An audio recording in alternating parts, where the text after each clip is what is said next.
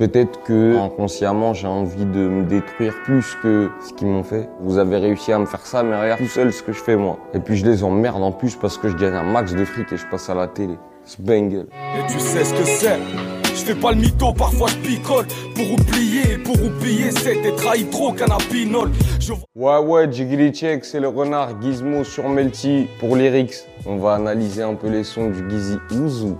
Bang, je n'ai plus de temps à perdre. Moi je suis pas comme Edith Piaf. Il y a un tas de choses que je regrette. J'aurais jamais dû boire. Mais bon, je broyais du noir. Ça me faisait oublier ce que j'aurais pas dû voir. Je regrette beaucoup de choses que j'ai pas faites. Pardonner, oublier, passer à autre chose. C'est dur encore tout ça. Faire pleurer ma mère, ma femme aussi. Bah ouais, parce que enceinte de 8 mois à la porte de la prison, c'est pas facile pour une femme, je peux le concevoir. Et je me fais pas attraper pour un arrachage de sac à main. Dans l'affaire, il y a un pistolet, il y a beaucoup de drogue et tout. Donc euh, faire pleurer ces gens-là, euh, c'est pas facile. Par rapport à la question de j'aurais jamais dû boire, J'aurais jamais dû, ouais, j'aurais jamais dû faire ça. C'est vraiment un cercle vicieux dans lequel tu t'enlises qui te rend complètement dingue, complètement paranoïaque. Après, c'est pas H24, hein. c'est vraiment dans certains contextes, mais c'est quelque chose de vraiment pas bon. Et comme je dis à la suite, tu vois, ça me faisait oublier ce que j'aurais pas dû voir. J'aime bien dire à une certaine période de ma vie, moi je bois pas, je cautérise. Voilà, c'est comme si ça pensait quelques blessures qui sont un peu trop dures à, à cicatriser quand t'es agent, tu vois. Si je me souviens de la blessure qui m'a poussé à boire, non. Je pense que c'est un état, c'est le désespoir, tout simplement. Voilà, j'ai acheté un flash de rhum et j'ai été boire dans ma cage d'escalier. J'avais 13 ans et demi. Sans personne autour de moi, ni rien, ni influence, ni musique, ni quoi que ce soit. J'ai ressenti à ce moment-là, quand j'ai bu, d'être ailleurs. Et j'aimais bien être ailleurs, parce que j'aimais pas où j'étais. Voilà, c'est comme ça que j'ai commencé à boire. Je pense pas vraiment être né avec cette tristesse, mais je pense l'avoir développé très jeune. Tout ce qui m'a entouré euh, pendant mon enfance, ouais, il y a eu beaucoup d'alcool, de joints, de cigarettes. J'ai vu tout ça avant même d'en consommer, tu vois. Du coup, euh, ça, ça fait partie de moi longtemps, ça fait encore un tout petit peu partie de moi. Mais je suis dans la période où j'ai vraiment, vraiment envie de me débarrasser de ça. C'est compliqué, c'est pas tous les jours facile. Il y a des jours avec, des jours sans, des jours impec, des rouges sans. On se démerde. Mais ouais, ouais, ça, je commence à en avoir marre. Et puis c'est mon angoisse, j'ai peur de mourir bourré. Ou alcoolisé, même si je suis pas bourré, mais j'ai peur de mourir avec de l'alcool dans le sang. Et je m'en rappelle, j'ai connu papa très tard et j'aimais pas mon beau-père. Et comme j'étais pas son fils, eh ben c'était les cocards. Tu puais la clope, tu puais l'alcool, mais ton masque est tombé. Ouais, j'ai connu mon père très tard parce que euh, bah, depuis tout jeune, euh, quand je suis né, euh, un tout petit peu après, il a été en détention pendant un long moment. Un long moment. Et euh, ma mère, en fait, euh, entre-temps, elle s'était remise avec euh, un monsieur et ouais, c'était mon beau-père. Et je l'aimais pas, je l'aimais pas beaucoup. Il était intolérant, injuste, violent alcoolique. ça m'a donné une répulsion envers l'autorité de l'homme. Ça veut dire qu'il n'y a aucun homme qui fasse 10 000 kilos, 48 mètres et qui chose du 78. S'il me dit euh, c'est comme ça, hein, je sais pas quoi, ben non, ça marche pas avec moi. C'est mort. C'est une sorte d'abus de pouvoir en fait que j'ai subi pendant toute ma jeunesse, tu vois. Et euh, aujourd'hui, euh, ouais, même si je fais 50 nœuds, je... personne me dit quoi, ok. Par rapport à mon beau-père qui fumait, qui sentait l'alcool et tout ça, je pense pas que ça m'ait fait boire ou fumer. Mais je suis convaincu que ton environnement peut t'influencer à adopter certains comportements. Je pense que c'est par rapport au fait qu'on m'a beaucoup détruit et que les gens qui m'ont détruit sont des gens qui me sont chers, qui étaient censés me construire et m'aimer à ma juste valeur et qui ont fait tout l'inverse. Et peut-être que euh, dans mon fond intérieur, inconsciemment, j'ai envie de me détruire plus, plus que ce qu'ils m'ont fait. Je sais pas, je pense que c'est ça. Leur montrer que voilà, vous avez réussi à me faire ça, mais regarde tout, tout seul ce que je fais moi. Et puis je les emmerde en plus parce que je gagne un max de fric et je passe à la télé. C'est. Mais après, c'est en fonction de ton caractère. Je connais des gens qui ont grandi avec des parents alcooliques et fumeurs, qui n'ont jamais bu ni fumé. Donc, je pense vraiment que ça va avec le tempérament et puis surtout avec le vécu, tu vois, parce qu'en plus de l'alcool et de la fumette, si on était dans la joie et la bonne humeur, peut-être que j'aurais jamais touché ça, mais ça se faisait dans un climat de, de conflit incessant, de violence, de psychologique, moral, physique, tu vois, c'est passé par toutes les étapes. Donc du coup, ouais, je pense que ça peut doucement te faire glisser, ouais. Et sur place, enfumer toute l'année, se détruire pour planer, au milieu d'une ville où toutes les fleurs ont fané. Bah déjà en fumer toute l'année c'est la vérité parce que je suis quelqu'un de très excité, je suis agité et tout et comme je suis tempérament un peu mélancolique et anxieux, tout ça mélangé des fois ça me rend nerveux. Donc fumer ça me ça me met la balance euh, un peu bien. Sans ça, en vrai, euh, je sais pas, sur un coup de tête, je peux finir à faire entrer l'accusé, t'as capté Moi, j'arrêterai jamais ça. Non, non, non, non, je peux pas. Je peux pas, je peux pas, je vais péter.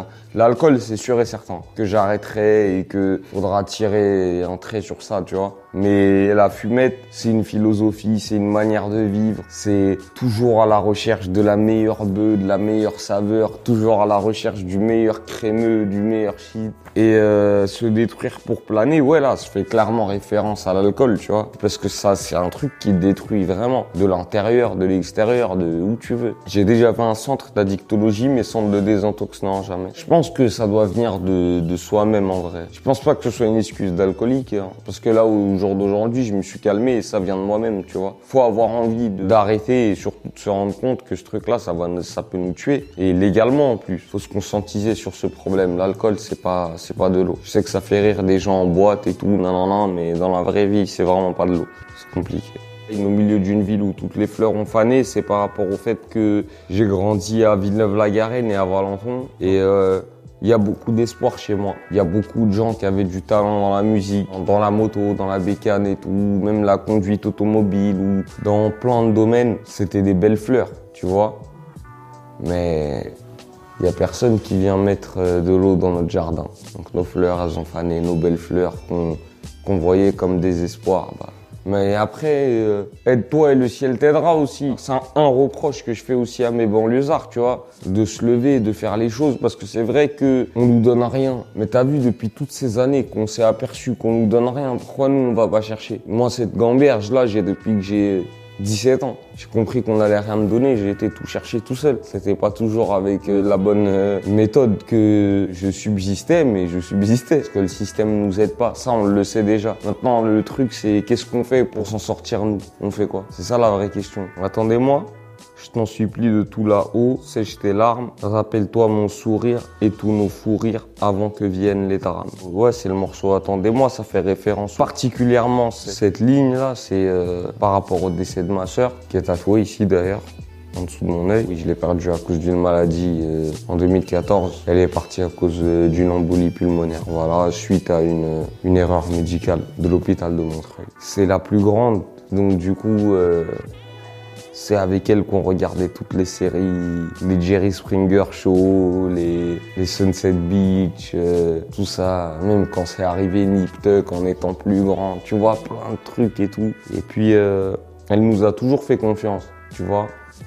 À moi et mon petit frère Maxou, je te vois mon renom. On était turbulents, mais on était des bons garçons. Et je veux qu'elle se rappelle de ça, de là où elle est. Quand on rigolait, quand on souriait pour de vrai. Aujourd'hui, là, j'ai le sourire, c'est ça se trouve, ce soir, j'entre à la maison, c'est plus le cas, tu vois. J'essaye en tout cas de l'avoir au maximum.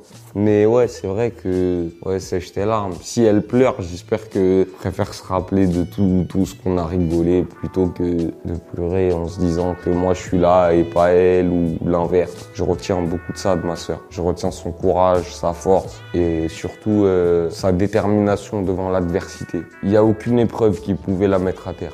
Aucune épreuve. Le drame, il est passé. Maintenant, il faut se rappeler des, sourires et des faux rires, c'est tout. C'est ça qui me fait tenir un peu. Mais tous les moments difficiles, moi, j'ai besoin de les retranscrire parce que je rappe que ma vie. En vrai, j'ai pas besoin de retranscrire les moments difficiles de ma vie. André, ah ouais, j'ai les poches pleines. C'est parce que dit le banquier, disant que j'ai mes problèmes de fric et mon envie de chanter. Ouais, c'est vrai ça. Mais en fait, faut que tu saches un truc. Quand j'ai écrit André, ça c'est un truc que j'ai écrit, j'avais 19 ans, tu vois? C'est un texte qui était dans ma tête en fait. Donc j'avais vraiment des problèmes de fric et mon envie de chanter parce que je sortais de prison, j'avais pas d'argent, j'étais passionné de rap, je vivais avec euh, à l'époque quatre frères et on avait deux chambres, tu vois. Ah, on n'était pas forcément trop les uns sur les autres, mais c'était un peu la zermite. Il n'y avait pas de sous, pas de meublage, pas d'armoire, pas de trucs. Tu connais quand les vêtements, bordel et tout, non, non. Et à cette époque-là, je volais des motos. Ou alors je volais des autres trucs pour avoir de l'argent pour acheter des motos.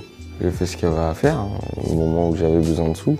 J'ai escroqué, j'ai carotté, j'ai tout fait. J'espère que les mecs que j'ai rodka, ils regardent pas l'interview. De toute façon, ils savent pas où j'habite. Je suis trop yam maintenant. Non, je suis désolé les mecs. Voilà, j'ai fait ça par besoin. Ne me contactez plus. Restez où vous êtes. Restez où vous êtes, les gars. Et cette envie de chanter, depuis que j'ai 15 ans, elle me tient. Donc c'est vrai, j'étais financièrement dans le trou, socialement, j'étais dans le trou aussi. Mais euh, la passion, ça me tenait, c'était plus cher que toutes les motos tout l'argent que j'ai pu voler. Voilà. Ben, c'est mon grand frère qui me l'a fait naître. Je l'en remercie d'ailleurs. Il on avait un micro à la maison. Il m'a dit viens on fait du pleura et tout. Je l'ai suivi et voilà. Et rédemption. Ah je l'aime trop celle-là en plus. J'ai connu la détention, mais là je suis dans la rédemption. Je me voyais pas à Pôle Emploi. Je voulais faire du fric, j'en ai fait dans le son. Ouais c'est vrai ça. Bah la détention, voilà, c'est pas un secret pour personne que j'ai déjà été en prison. Après ouais la rédemption c'est plus par rapport à mes enfants, à la fidélité que j'ai envers ma femme depuis que je suis avec elle, à la rigueur que je mets à tenir mon foyer et à pardonner, essayer de pardonner un peu. Je suis très rancunier, je suis quelqu'un de très rancunier. Et je pense que le pardon, il fait partie de la rédemption. Et vice versa d'ailleurs. La rédemption fait partie du pardon. Quand le choc, il est violent, euh, c'est comme si je te dis, euh, je t'ai mis une baffe et je te demande dans 20 minutes si t'as encore mal. Franchement, il y a 90% de chances que t'aies plus mal. Mais euh, si ton père, il t'a mis une grosse patate dans l'arcade que tu as 6 points de suture, que je viens de voir deux jours après, que je te dis que tu encore mal, euh, frère, mon œil il est encore Tu t'as vu, c'est pas le même cas. Donc euh, ça va dégonfler, mais ça va mettre le temps que le temps qu'il faut. J'espère un jour pouvoir pardonner. Je fais tout pour. Quand je reprends cette phase et que je dis ouais, je me voyais pas à Pôle Emploi, je voulais faire du fric, j'en ai fait dans le son. En vrai de vrai, ça veut dire que j'étais à la limite de faire énormément d'argent dans la rue quand j'ai percé dans le rap. J'étais à deux doigts de faire beaucoup de sous dehors. Et quand je te parle de beaucoup de sous, c'est pas devenir millionnaire, mais à la fin de la semaine, je pouvais compter 8000 euros facile. Et euh, j'ai pas choisi ça. La musique, c'était plus fort que l'envie de l'argent, de dehors et tout, des galères, de tout ça. J'avais déjà fait beaucoup souffrir ma mère et tout. Et euh, j'ai tout fait pour euh, avoir à peu près les mêmes sommes que je pouvais avoir dehors, mais dans la musique. Et j'ai réussi. J'ai coffré, j'ai coffré, j'ai coffré. J'ai coffré, je fais ce que je veux après. Au pire, je me casse à Boston, j'ai deux planques là-bas. Des grosses planques. Venez les mecs, c'est lourd l'été.